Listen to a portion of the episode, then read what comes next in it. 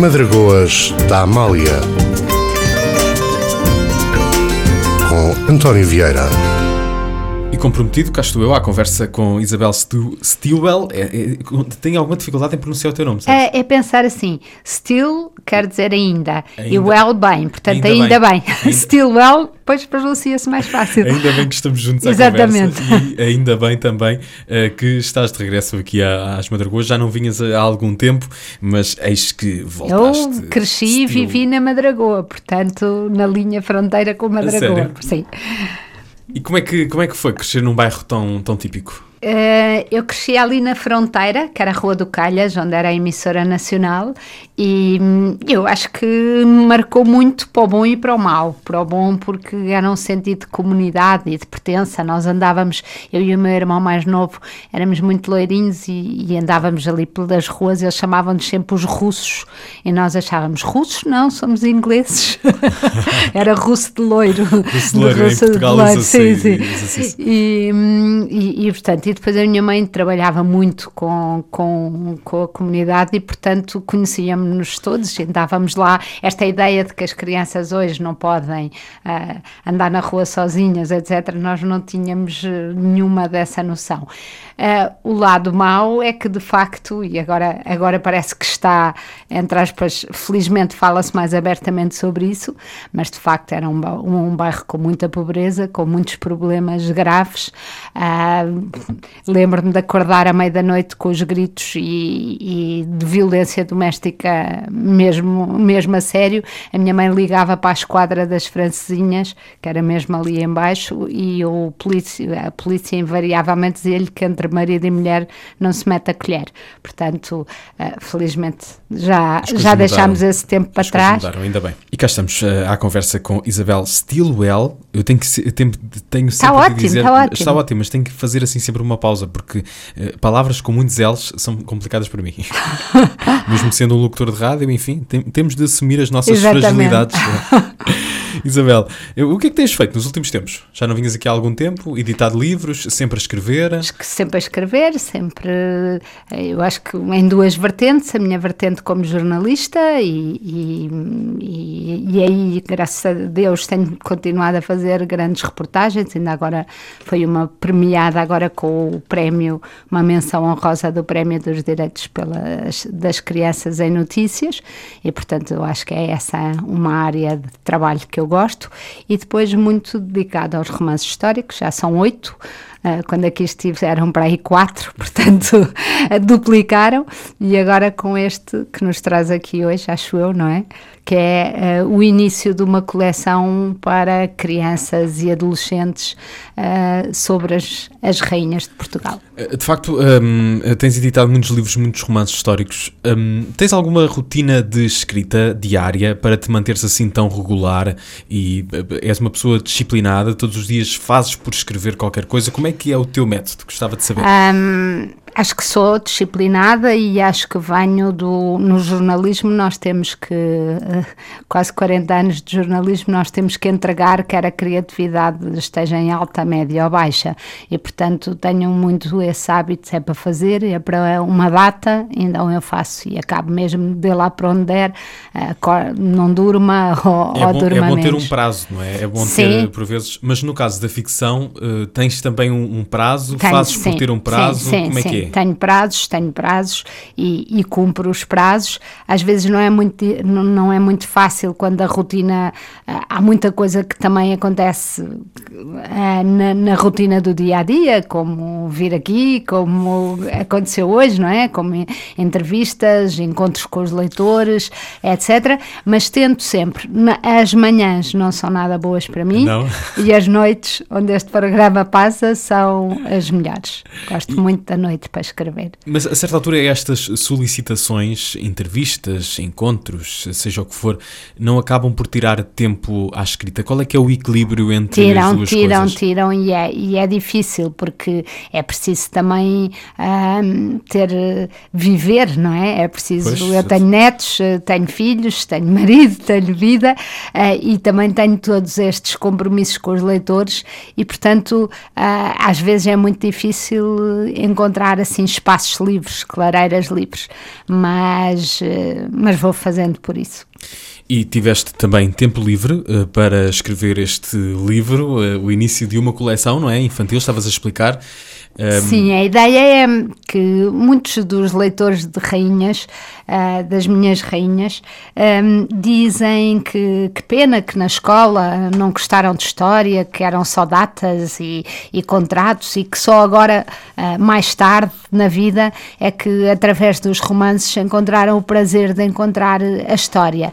E eu pensei que fazia sentido que não tivessem que esperar até, até aos 40 Até aos para até aos 40 e pudessem começar mais cedo. E por isso a manuscrito eh, desafiou-me e, e eu e a Sofia Monteiro temos estado a trabalhar e com ilustrações, neste caso, eh, da Violeta Cor-de-Rosa, eh, começamos uma coleção de livros para crianças e pré-adolescentes, diria eu. E aqui está o primeiro, Dona Maria II, a menina rainha. Porquê a menina rainha? A Dona Maria II, porquê? Porque este ano é o bicentenário, ela fez 200 anos no dia 4 de Abril e, portanto, era a rainha que fazia sentido para, para abrir esta E, coleção. e- e tu já escreveste um romance Eu já sobre- escrevi sobre todo, já escrevi sobre a Dona Maria para crescidos. Sim, E mas aliás, inverteste um bocadinho a ordem, ou seja, começaste por a Dona Maria II. ah, eu não, os meus livros não têm, não, ordem tiveram ordem cronológica, vão para a frente, para trás, para os lados. Ah, eh, ou não seja, mais recentemente é que editaste esse livro sobre Dona Maria I. Primeiro Dona foi Maria I, sim, pode fazer confusão nesse sentido. Mas sim, fala-me aqui da Dona Maria II, então. Dona Maria II é a menina rainha porque ela foi rainha aos sete anos e, portanto, é de facto, eu acho que para, para as eh, crianças e para os eh, pré-adolescentes e adolescentes é uma. É engraçado perceberem que houve de facto uma rainha de Portugal que nasceu no Brasil e que aos sete anos era rainha, porque o pai abdicou nela e, e depois foi uma luta, só chegou a Portugal aos 14 eh, e portanto foi uma luta pelo poder e eu acho que hum, a verdade é que ela é uma personagem que tem que atrair eh, os mais novos porque é uma nós temos muita informação através da mãe dela, a Imperatriz Leopoldina que Quais, quais eram assim os traços de personalidade mais marcantes da, da Dona Maria II? Eu acho que ela era. A mãe descrevia já em criança como sendo muito generosa, muito alegre, muito teimosa e um bocadinho preguiçosa. acho que eram esses os traços eh, a partir e que foram, alguns foram refinando com, com a idade. Eu agora ia apetecia-me ser mauzinho e, eh, ou seja, bem portuguesa. Provavelmente, embora seja a única rainha, ah, rainha que nasceu fora da Europa, ela era, eu acho que era bem portuguesa, embora tenha aqueles traços muito austríacos, que depois com a idade e ficou com diabetes foi engordando, perdeu, mas que é uns olhos azuis muito cintilantes e um cabelo loiro claro e, e ondulado e, e que a faz uma menina rainha muito Se- bonita. eh, Muito provavelmente, se crescesse na, na Madragoa, também iria ser chamada de russa. de russa. Exatamente. Como é que foi este processo de. De facto, já tinha escrito sobre Dona Maria II, mas aqui este é um livro para, para crianças, não é? Como é que foi esse processo de escrita? Foi diferente? Como é que se, como é que se organiza a informação para atrair um público mais, mais jovem? Eu tenho uma vantagem de ser um bocadinho Peter Pan e não ter crescido muito e, portanto, ahm, continuo dos livros que mais me apaixonam, continuam a ser os livros infantis, os bons livros infantis. Ah, inclusive é o Peter Pan ahm, e tantos outros e, portanto, eu acho que o registro, aliás, já escrevi muito para crianças e não me foi nada difícil encontrar o, o registro certo. A rainha, a rainha também predispõe-se a isso, porque de facto depois vai ter muitos filhos, vamos saber que os filhos fazem o rei Dom Fernando, uh, que é o rei que constrói o Palácio da Pena, não é? Que a maior parte das pessoas conhecem, uh, é depois um rei que desenha, faz desenhos dos filhos, uh, portanto há muita fonte de inspiração. Por exemplo, foi Dom Fernando que trouxe a primeira árvore de Natal para Portugal, foi Uau, ele. Não, não fazia ideia. Sim, foi ele que ele tem um autorretrato dele próprio vestido de São Nicolau com o saco e os presentes, que era uma tradição que não havia em Portugal, e ele próprio desenha os filhos à volta a olharem para ele e, e a rirem com brinquedos na mão. Portanto, uh, foi Dom Fernando também fez, também tem muitos outros desenhos da rainha a dar a papa aos filhos. Portanto, há, há muita coisa que nos torna fácil imaginar uh, não só a infância de, de Dona Maria, como depois a passagem dela por Inglaterra, onde vai conhecer a Rainha Vitória, que também celebra este ano seu bicentenário, e portanto há, há, muita informação. Depois Dona Maria vai como mãe, enquanto mãe, escrever muito à prima, à Rainha Vitória, e nessas cartas vai ter muitos detalhes. Primeiro dentro do filho, o vestido que a filha mais gosta, muita informação e por isso a questão é pois traduzi-la de uma forma agradável e entusiasmante Uh, de maneira que uh, os pré-adolescentes e eu diria crianças a partir dos 6, 7 com ajuda, a partir dos 8 sem ajuda, uh, são os, os leitores-alvo deste livro. Já, te, já tens algum tipo de feedback deste, deste livro? Já tenho, já tenho. Já tenho pessoas muito.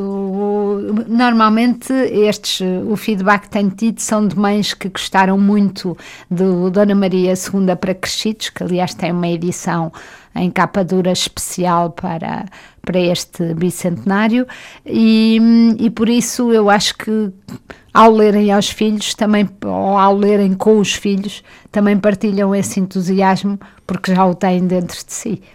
A história de Maria da Glória, que viria a ser Dona Maria II, aqui contada para crianças por Isabel Stilwell. A Menina Rainha é um livro da manuscrito, ilustrações de Violeta Cor-de-Rosa e que belíssimas ilustrações estas. Eu gostava também que me falasses delas.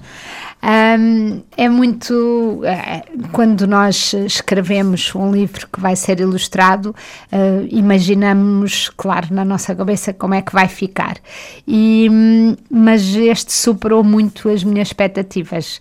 Uh, eu acho que a Violeta Cor-de-Rosa é uma ilustradora fantástica e apanhou, se calhar porque também tem três filhos e gosta de história, e apanhou de facto. Uh, exatamente a menina rainha como eu a imaginava. E é, e é curioso porque os, um, uh, as ilustrações combinam mesmo com a, a, própria atmosfera do livro, não é? Está, está Sim, primeiro assim, escreve-se o livro e depois o, é o ilustrador olha e, e, e, tem que entrar dentro da história para, para funcionar bem e, e felizmente ela entrou.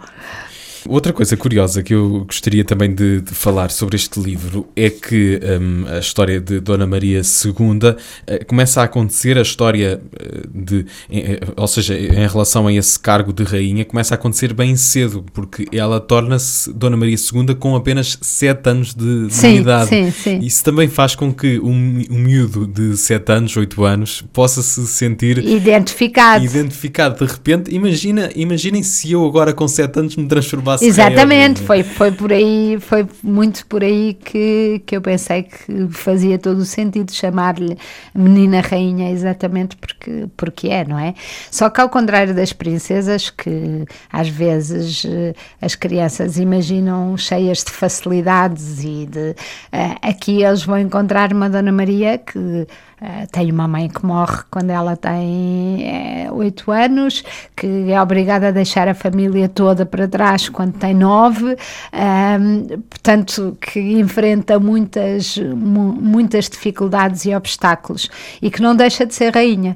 Uh, portanto, eu acho que isso também é bom para, para, para os rapazes e para as raparigas, para as crianças, perceberem que mesmo estes lugares que nós achamos às vezes um bocadinho endeusados, uh, tem obviamente vantagens, nunca terá passado fome tinha vestidos muito bonitos e, e joias lindas, mas uh, não era tudo cor-de-rosa. E, aliás, até porque este reinado de Dona Maria uh, teve várias dificuldades e, e, exigiu dela uma, um sentido de liderança e de, uh, de resiliência muito fortes, não é? Muito fortes, porque ela uh, volta para, para um Portugal dividido pela Guerra dos Irmãos, não é? Entre o pai dela e o tio, e portanto é um país destruído, dividido internamente, foi uma guerra civil e, e, durante o reinado dela vai continuar, eh, vai continuar esta guerra e esta dificuldade. E ela vai ter com 15 anos de perceber quem é que a ajuda, quem é que atrai, quem é que está do lado dela, quem é que não está, e vai viver momentos muito difíceis. Durante muito tempo, a Rainha Vitória tem uma armada, tem embarcos no Tejo, porque ela pode precisar de fugir. Uh, há uma história aí, um capítulo dedicado a um momento dessa resiliência em que Dona Maria, durante a noite, entram pelo passo adentro, pelo Palácio das Necessidades, que era onde viviam, e ela, ah, à ponta da espingarda, ou mais ou menos, vai ter que ir à Assembleia, ao que nós hoje em dia conhecemos, Palácio de São Bento, uh, assinar uma Constituição com que ela não concorda. E o Dom Fernando quer pensar em fugir, mas ela diz: uh, não fugimos, uma rainha não sai do. não abandona o seu lugar e veste-se uh, magnificamente para ir com os seus raptores, porque diz: onde quer que me vejam, vão-me ver rainha. Bom, isso é incrível. É. Isabel, estamos aqui na reta final da nossa conversa. Eu, eu, gostava de saber, já percebi que sim, mas gostava que me pudesses uh, dar mais algumas pistas. Uh, este livro vai ter uh, uma continuidade, ou seja, vêm por aí outros livros de rainhas para, para crianças, não é? Sim, eu espero que muito brevemente, e dentro de um mês ou dois, um, surja a Filipa de Lencastre.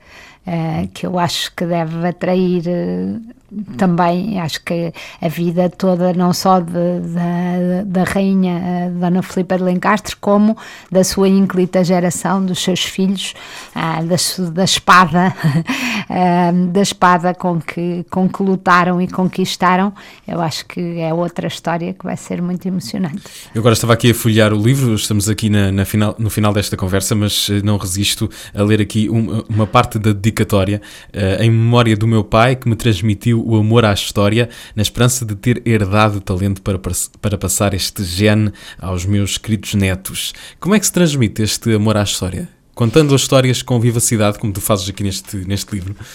Eu acho que sim, eu acho que a educação é pelo exemplo, não é? E é, é, o que conta. E, portanto, eu acho que se nós tivermos este gosto e se nós soubermos contar histórias dentro das histórias, não a tornando às vezes árida, percebendo que os nossos antepassados foram como nós, pessoas com emoções, com sentimentos, com lágrimas, com zangas, com raiva, com ódio, com tanta coisa, acho que as pessoas esta, esta amor à história vai passar. E eu acho que é importante porque, sem conhecermos o passado, não só repetimos os erros com mais facilidade, como uh, é difícil ancorarmos as nossas raízes para partir para o futuro. Isabel Stilwell, autora do livro uh, que nos acompanhou ao longo destes minutos, Dona Maria II, a Menina Rainha, ilustrações de Violeta Cor-de-Rosa e uma edição da Manuscrito. Isabel, muito obrigado. Não sei se queres acrescentar mais alguma coisa. Não, só queria que lesses o nome da Dona Maria.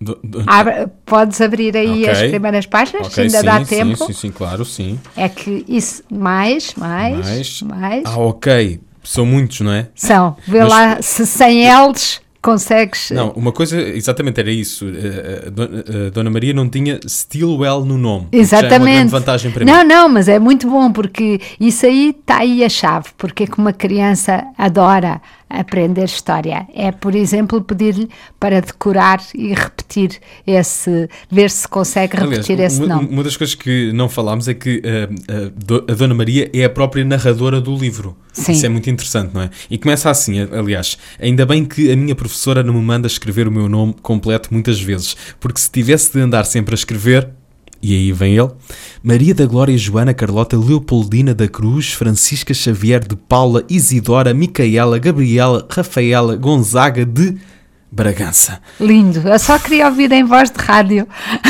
Está perfeito. E depois Dona Maria acrescenta: se tivesse de fazer isto, ficava com uma valente dor no braço. E assim começa este livro de Dona Maria II. Isabel, muito obrigado. Obrigada e fica eu, a sugestão do livro Dona Maria II, A Menina Rainha, ilustrações de Violeta Cor-de-Rosa, o, o texto de Isabel Stilwell e uma edição da Manuscrito.